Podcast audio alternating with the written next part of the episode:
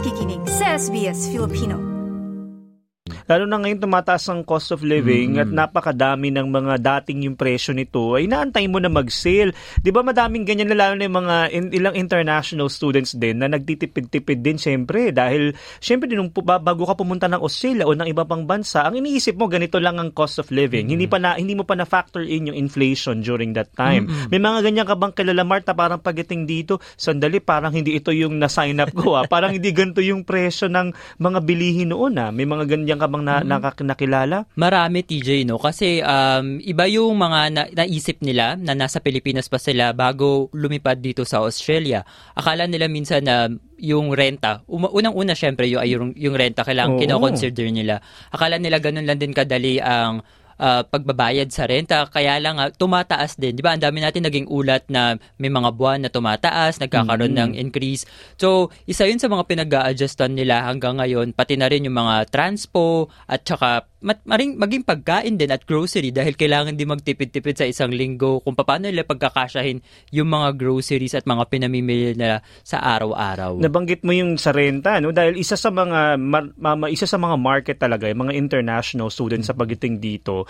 Um, uh, dahil nga, syempre, wala ka namang bahay dito unless may matitirahan kang mga yes. kamag-anak, 'di ba? Pero karaniwan talaga, wala. Pagpunta mo dito by yourself, mag-isa ka lang, mm-hmm. hanap ka. Yung paghanap pa lang ng renta, napakahirap na, 'di ba? Totoo 'yan na parang meron nga tayo 'di ba mga Facebook pages na mga naghahanap doon ng mga kapwa natin Pilipino na kung meron nagtatanong kung may available o kahit shared room lang or shared house ay ay kinukuha na nila dahil nga ang da, ang hirap makahanap dahil hindi kailangan mo rin ma-approve 'di ba kung sakasakaling sarili mo or isosolo mo yung place na rerentahan mo.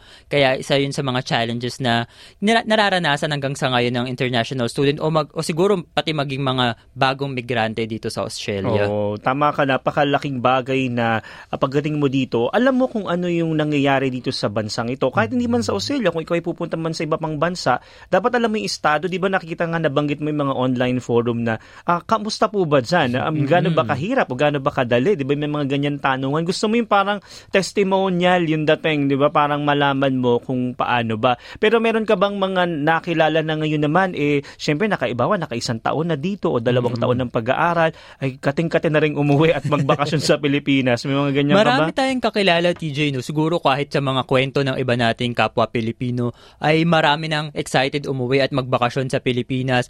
Unang-una excited sa mga pagkain, di ba? No, nako, eh, sarap naman talaga na mas mura kumpara dito. yes. At iba rin naman talaga yung uh, pakiramdam ng Pasko at pagdidiwang ng Pasko sa Pilipinas kumpara dito sa Australia o sa ibang bansa, di ba? Kaya excited na excited sila at makapiling din yung mga pamilya, oh. uh, mga kapamilya nila. Kaya panigurado ay mga nag-iipon na rin ang mga kapwa natin, mga kababayan natin na uuwi sa Pilipinas ngayong holidays. At bumili nung sale para yun yes. yung pasalubong. Siguro punong-puno na ngayon yung Panigurado. mga ano, 'di ba? Na pwede mong madala kasi mga kababayan nating size 8 naman diyan. 'Di ba yung ganyan yes. na may ganyan ka ba makakilala? Yes. Oh, nako napakarami. Wag lang ma-over baggage yung oh, ano no, yung nako, kanilang yung, iuwi. Tama ka diyan. Pero ikaw Martin, madami mga kababayan 'di ba na nasa Pilipinas pa lang pupunta dito nais mag-migrate o di kaya naman mga international students pa lang mag-aaral. Madaming dahilan kung bakit mm-hmm. nagpupunta. Pero gusto kong malaman naman ngayon, bakit ba Australia? Kasi yan ang mag, bakit laging tatanong, bakit nga ba Australia? Ikaw Martin, meron ka bang, nung ikaw ay pumunta dito, bakit Australia? Yes, TJ. Uh, ako sa sarili kong perspective, no, at, at siguro sa karamihan din mga international students, una, sig- dahil nga sobrang diverse ng mm. Australia, multicultural yung mga tao, kaya hindi ganoon kahirap uh, pumunta sa isang bansa na alam mo iba't ibang lahi. Like mm-hmm. madami kang pwedeng pakasalamuhaan, marami kang pwedeng maging uh, kausap sa iba't ibang tao at uh, yung pamumuhay din ay naa-adapt mo sa ibang lahi. Pangalawa, yung time difference, 'di ba sa Pilipinas, um 2 to 3 hours depende kung nasan ka dito sa saang estado ka nandito sa Australia at syempre walong oras lang din naman yung biyahe mo. So mm-hmm. sabihin mo walong oras pwede pwede mo siya ma-consider na okay. Um, Malapit lang. Mm, direct flight, pwede yung mga ganun. At siguro rin yung, um, yung pangatlo is yung security, yung pagiging safe. Hindi, uh, alam naman natin sa may mga ulat na laganap yung parang racism mm-hmm. at yung parang security ay hindi ganoon, um, hindi, siya, hindi ganoon kapalagay yung uh, sitwasyon ng iba't ibang Pilipino sa iba't ibang bansa. Pero yung Australia, hindi naman ganun yung mga balita na natatanggap natin na merong uh, racism, merong mga violence na nangyayari. So, guro yung security din yung isa sa mga um, kinokonsidera nila security dun sa uh, sa buhay ba? Life security? O yung security din ng parang um, uh, peace and security oh, ng yung, ano? yung siguro yung peace mm, and order na tinatawag natin no? Ganun yung mm. isa siguro sa kinokonsider kumpara mo sa ibang bansang na iuulat ngayon. Oo may mga may mga hate, hate crimes mm. na nagaganap 'di ba? So magandang yung mga puntos mo na yan at uh, marami tayong kababayan na yan din yung ilan sa mga no, isa sa mga nagusto kong binanggit mo yung time zone mm. na 3 hours o 2 hours lamang. Kasi 'di ba pag nga naman ikaw nasa um, uh, Northern Hemisphere, eh parang uh, gabi. Tapos uh, dito sa sa Pilipinas ay umaga tapos doon ay gabi. So medyo hmm. talagang ang hirap makipag-usap sa kam- yes. kamag-anak 'di ba? Or di kaya naman ang hirap uh, pa- parang um, yung communication nga no basically. So tsaka yung adjustment ng katawan mo. Pag ikaw ay uuwi mm-hmm. babalik 'di ba? Para kang may jet lag ka nga yes. 'di ba? May mga ganyan. Eh meron ka bang ibang option um, uh, aside from Australia nung naisip mo? O may mga kilala ka ba na ah, talagang iniisip ko ay siguro um Singapore or siguro um Canada Or siguro Yan, iba. May ganyan ka bang mga kilala din? So sa sa mga millennials no, nandiyan mm. tayo sa mga kaedad, sa mga generation Sinama ko talaga natin. yung sarili ko. Sumabit pa. Hindi niyo po malalaman yung mga edad. Pero doon sa mga millennials siguro um isa sa mga lagi nilang puno uh, choices, isa sa mga top list nila ayan, Canada, New mm. Zealand. Meron nga Oo. minsan Spain kung uh, dahil in terms of language mas madali, 'di ba? Mm-hmm. Pero yun uh, yun ang mga tatlo ilan sa mga bansang uh, ako sa alam ko na isa sa mga pinagpipilian in terms of pagiging international student at uh, pag siguro pagpapatuloy din ng buhay nila kung sakaling babalik man sila sa Pilipinas o magi-stay sa uh, sa iba't ibang bansa. Oo, napagkukwentuhan natin yan, Martin, itong tungkol sa mga international student. Nagugulat siguro yung mga kababayan. Sandali, hindi man ako international student eh, no? Ito yes. po para sa lahat, ano, ng kakamalayan din ng ating mga kababayan. Eh kasi po, meron pong uh, balita na lumabas na nangunang bansang Canada at Australia na pangunahing destinasyon ng mga Filipino students. Ayon sa research po yan ng IDP Education Philippines, isa po itong kumpanyang nakarehistro sa Australia at tumutulong sa proseso ng aplikasyon ng mga estudyante na makapag-aral po abroad. Sa pinagsamang ulat po ng Philippine News Agency at ABS-CBN News, binanggit po doon ng IDP yung uh, magandang opportunity po, yung offer o yung alok ng dalawang bansa, kabilang po doon yung chance ang makapagtrabaho habang nag-aaral. Di ba Martin, may 24 hours, di ba? Yes. Na um, uh, dito sa Australia na may working um, uh, hours or limitations pero kapag uh, holiday ay unlimited, yes. 'di ba? Or naka-school holiday. Eh yan po yung isa sa mga um, uh, magandang alok doon. Gayon din ay meron pong chance parang may pathway ika nga um, hindi man directly pero may chance ka pa din na mag-explore ng iba pang uh, visas na available. Tama yan TJ. Sinabi nga rin ng country director sa Pilipinas ng kumpanya na si Miguel Haban, ang Canada ang pangunahing bansang destinasyon dahil nais nitong maengganyo ang maraming tao na magtrabaho at mag at mag-migrate sa mismong bansa pagkatapos mag-aral.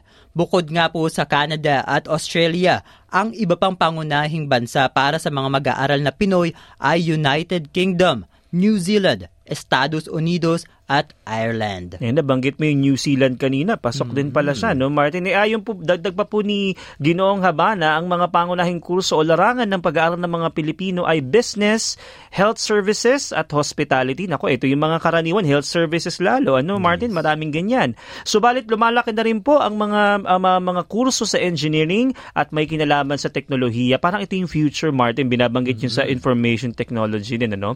Dagdag ng direktor na aabot po sa mahigit 50 libo na ang mga Pinoy na nag, sa, mga, sa mga nasabing bansa na karamihan ay kumukuha ng postgraduate studies na aabot sa 60%. Ito po lamang yung sa IDP Philippines ano, um, uh, na, na bilang. Pero syempre mas malaki pa yan sa iba't ibang uh, kung, kung susumahin lahat. E po anya na tumataas ang bilang kung saan inaasahan itong lumago ng 8 hanggang 10% kada taon at lumalaki ulit ang bilang ng mga Pilipino na nagnanais mag-aral sa ibang bansa nang matapos ang pandemya. Sinabi ni Country Director sa Pilipinas po, Miguel Habana, na ang mga dahilan dito ay marami ang nagnanais magtrabaho sa ibang bansa sa hinaharap. O kaya ay may ilan na gusto lamang mag-aral sa ibang bansa dahil hindi available ang kanilang nais na kurso sa Pilipinas. At pangatlo po ay may mga magulang na nais ang kanilang mga anak na mag-aral sa isang bansa na may mataas na kalidad ng edukasyon at ligtas na kapaligiran. Yun na nabanggit mo, Marty, kayo Yes. safety, di ba, ng, ah, na concern din ng mga magulang at syempre yung quality education. Ano? E ngunit ipinapaalala rin po sa mga nagnanais na mag-aral sa abroad, ito na yung pinag-uusapan kanina, na dapat po eh handa sa mental, emotional financial aspect ang mga, hindi lang yung um, estudyante, pati siguro yung magulang. Dapat ready kayo dahil yung finances at paano yung emotional support nyo sa mga anak ninyo. No? Eh ilan pong anilang mga international students ay nahihirapan abroad at hindi nagtatagumpay sa pag-aaral dahil po sa mga kulang at maling impormasyon bago po mag-apply. Kaya ta- ah, mahalagang mahalaga TJ ang mga um, maalam ka sa Mm. mga hakbang na gagawin mo bago ka pumunta sa ibang bansa na wag lang maging source mo ay yung online at dapat marami kang um, resources na tinatawag. Pero may mga scholarship naman na maaaring makuha. Ngunit para sa mga mag-aaral na self-funded, tinatayang umaabot mula 1.8 million pesos hanggang 2.5 million pesos kada taon ang tuition. Hindi pa kasama dito ang gastusin sa cost of living. Sinabi ni Habana na may mga paraan para maibsan ang gastos tulad na lamang ng partial scholarships o kaya naman ay tumira sa kamag-anak sa ibang bansa at pagtatrabaho habang nag-aaral sa mga bansang nagpapahintulot ng ganitong setup na ginagawa ngayon ng mga karamihan ng international students. Oo, malaking bagay din kasi talagang makatulong din. Ano? Imagine mo sa Pilipinas 1.8 million pesos hanggang 2.5, napakalaki ng halaga niyan para sa isang taon. Pero syempre yung mga mag-aaral po, parang wag niyo naman ding isipin siguro na may trabaho ka agad pagdating mo doon, 'di ba? Syempre mag-a-apply ka pa. At yung trabaho din hindi rin biro, Yes. 'di ba? Maaring ikaw ay ama talagang mapunta sa ibang mga odd jobs na hindi mo iniisip na gagawin mo noon, pero ngayon ay gagawin mo. Pero malaking bagay yan sa ano no, sa parang independence mo at sa me- parang um, humility mo na ay ito pala ay napakahalagang trabaho, 'di ba? Yes. Kumbaga mas rerespetuhin mo yung mga gumagawa noon. E ayon po sa IDP Education Philippines, aabot na sa 700,000 ang mga estudyanteng kanilang natulungan. Hindi nila sila humihingi po ng diretsyong bayad sa kanilang mga serbisyo sa impormasyon na kanilang ibinibigay sa mga aplikante. Kumikita po sila o kumikita ang kumpanya sa panahon ah, kapag nakapag-enroll na yung eh, student sa isang institution or school sa pamamagitan po ng komisyon. So nakakatanggap na ng komisyon sila doon. Pagmamayari din po ng IDP ang English uh, English Language Proficiency Test na IELTS. Ito yung kilala, alam na alam natin na dito ka 'di ba mag uh, exam 'di ba Yes. aside from PTE pa. At paalala po sa mga Pinoy na nais mag-aral sa Australia. Naku, makinig po kayo mabuti ha. O saan mang bahagi ng mundo na i-check kung lehitimo ang inyong nakakausap at huwag basta-basta maniwala. Kumonsulta sa eksperto at ugaliing mag-research at i-verify ang mga impormasyon na nakukuha. Naku, mahalagang mahalaga po yan na talaga lahat TJ ay nire-research mo at hindi ka lang naniniwala sa napanood mo. Dahil nga may 'di ba marami tayong mga kababayan na napapanood ang mga ah, Pinoy dito sa Australia na Mhm. hindi naman po porket ganun yung sitwasyon ay maaaring maging ganun din yung maging sitwasyon mo pagkalapag mo sa ibang bansa. Malaking bagay na diniin mo yan, Martin, kasi maraming nakita na, ay parang, ay ganito pala. Mhm. Parang uh, nakita mo sa mga social media influencer ngayon, o yung mga nabanggit mo na mga ilang Pinoy na um, uh, dinodokumentaryo yung kanilang pamumuhay sa ibang bansa. Ano na parang, ah, ganito pala. Maaring makakuha tayo doon, pero hindi natin, wag natin isipin nga na bang katulad na banggit mo, na ganitong ganito rin ang magiging sitwasyon mo. Ma, kasi nga, laging mag, ma- iba't iba Iba. ang Yes. ah, sitwasyon natin. Kaya po sa mga kababayan natin, eh pwedeng pwede po kayo sumali sa ating talakyan kahit hindi po kayo student ha, kahit hindi international student. Eh bakit niyo po ba pinili ang Australia? Nice yung bang makinig na iba pang kwento na tulad ito? Makinig sa Apple Podcast, Google Podcast, Spotify o sa iba pang podcast apps.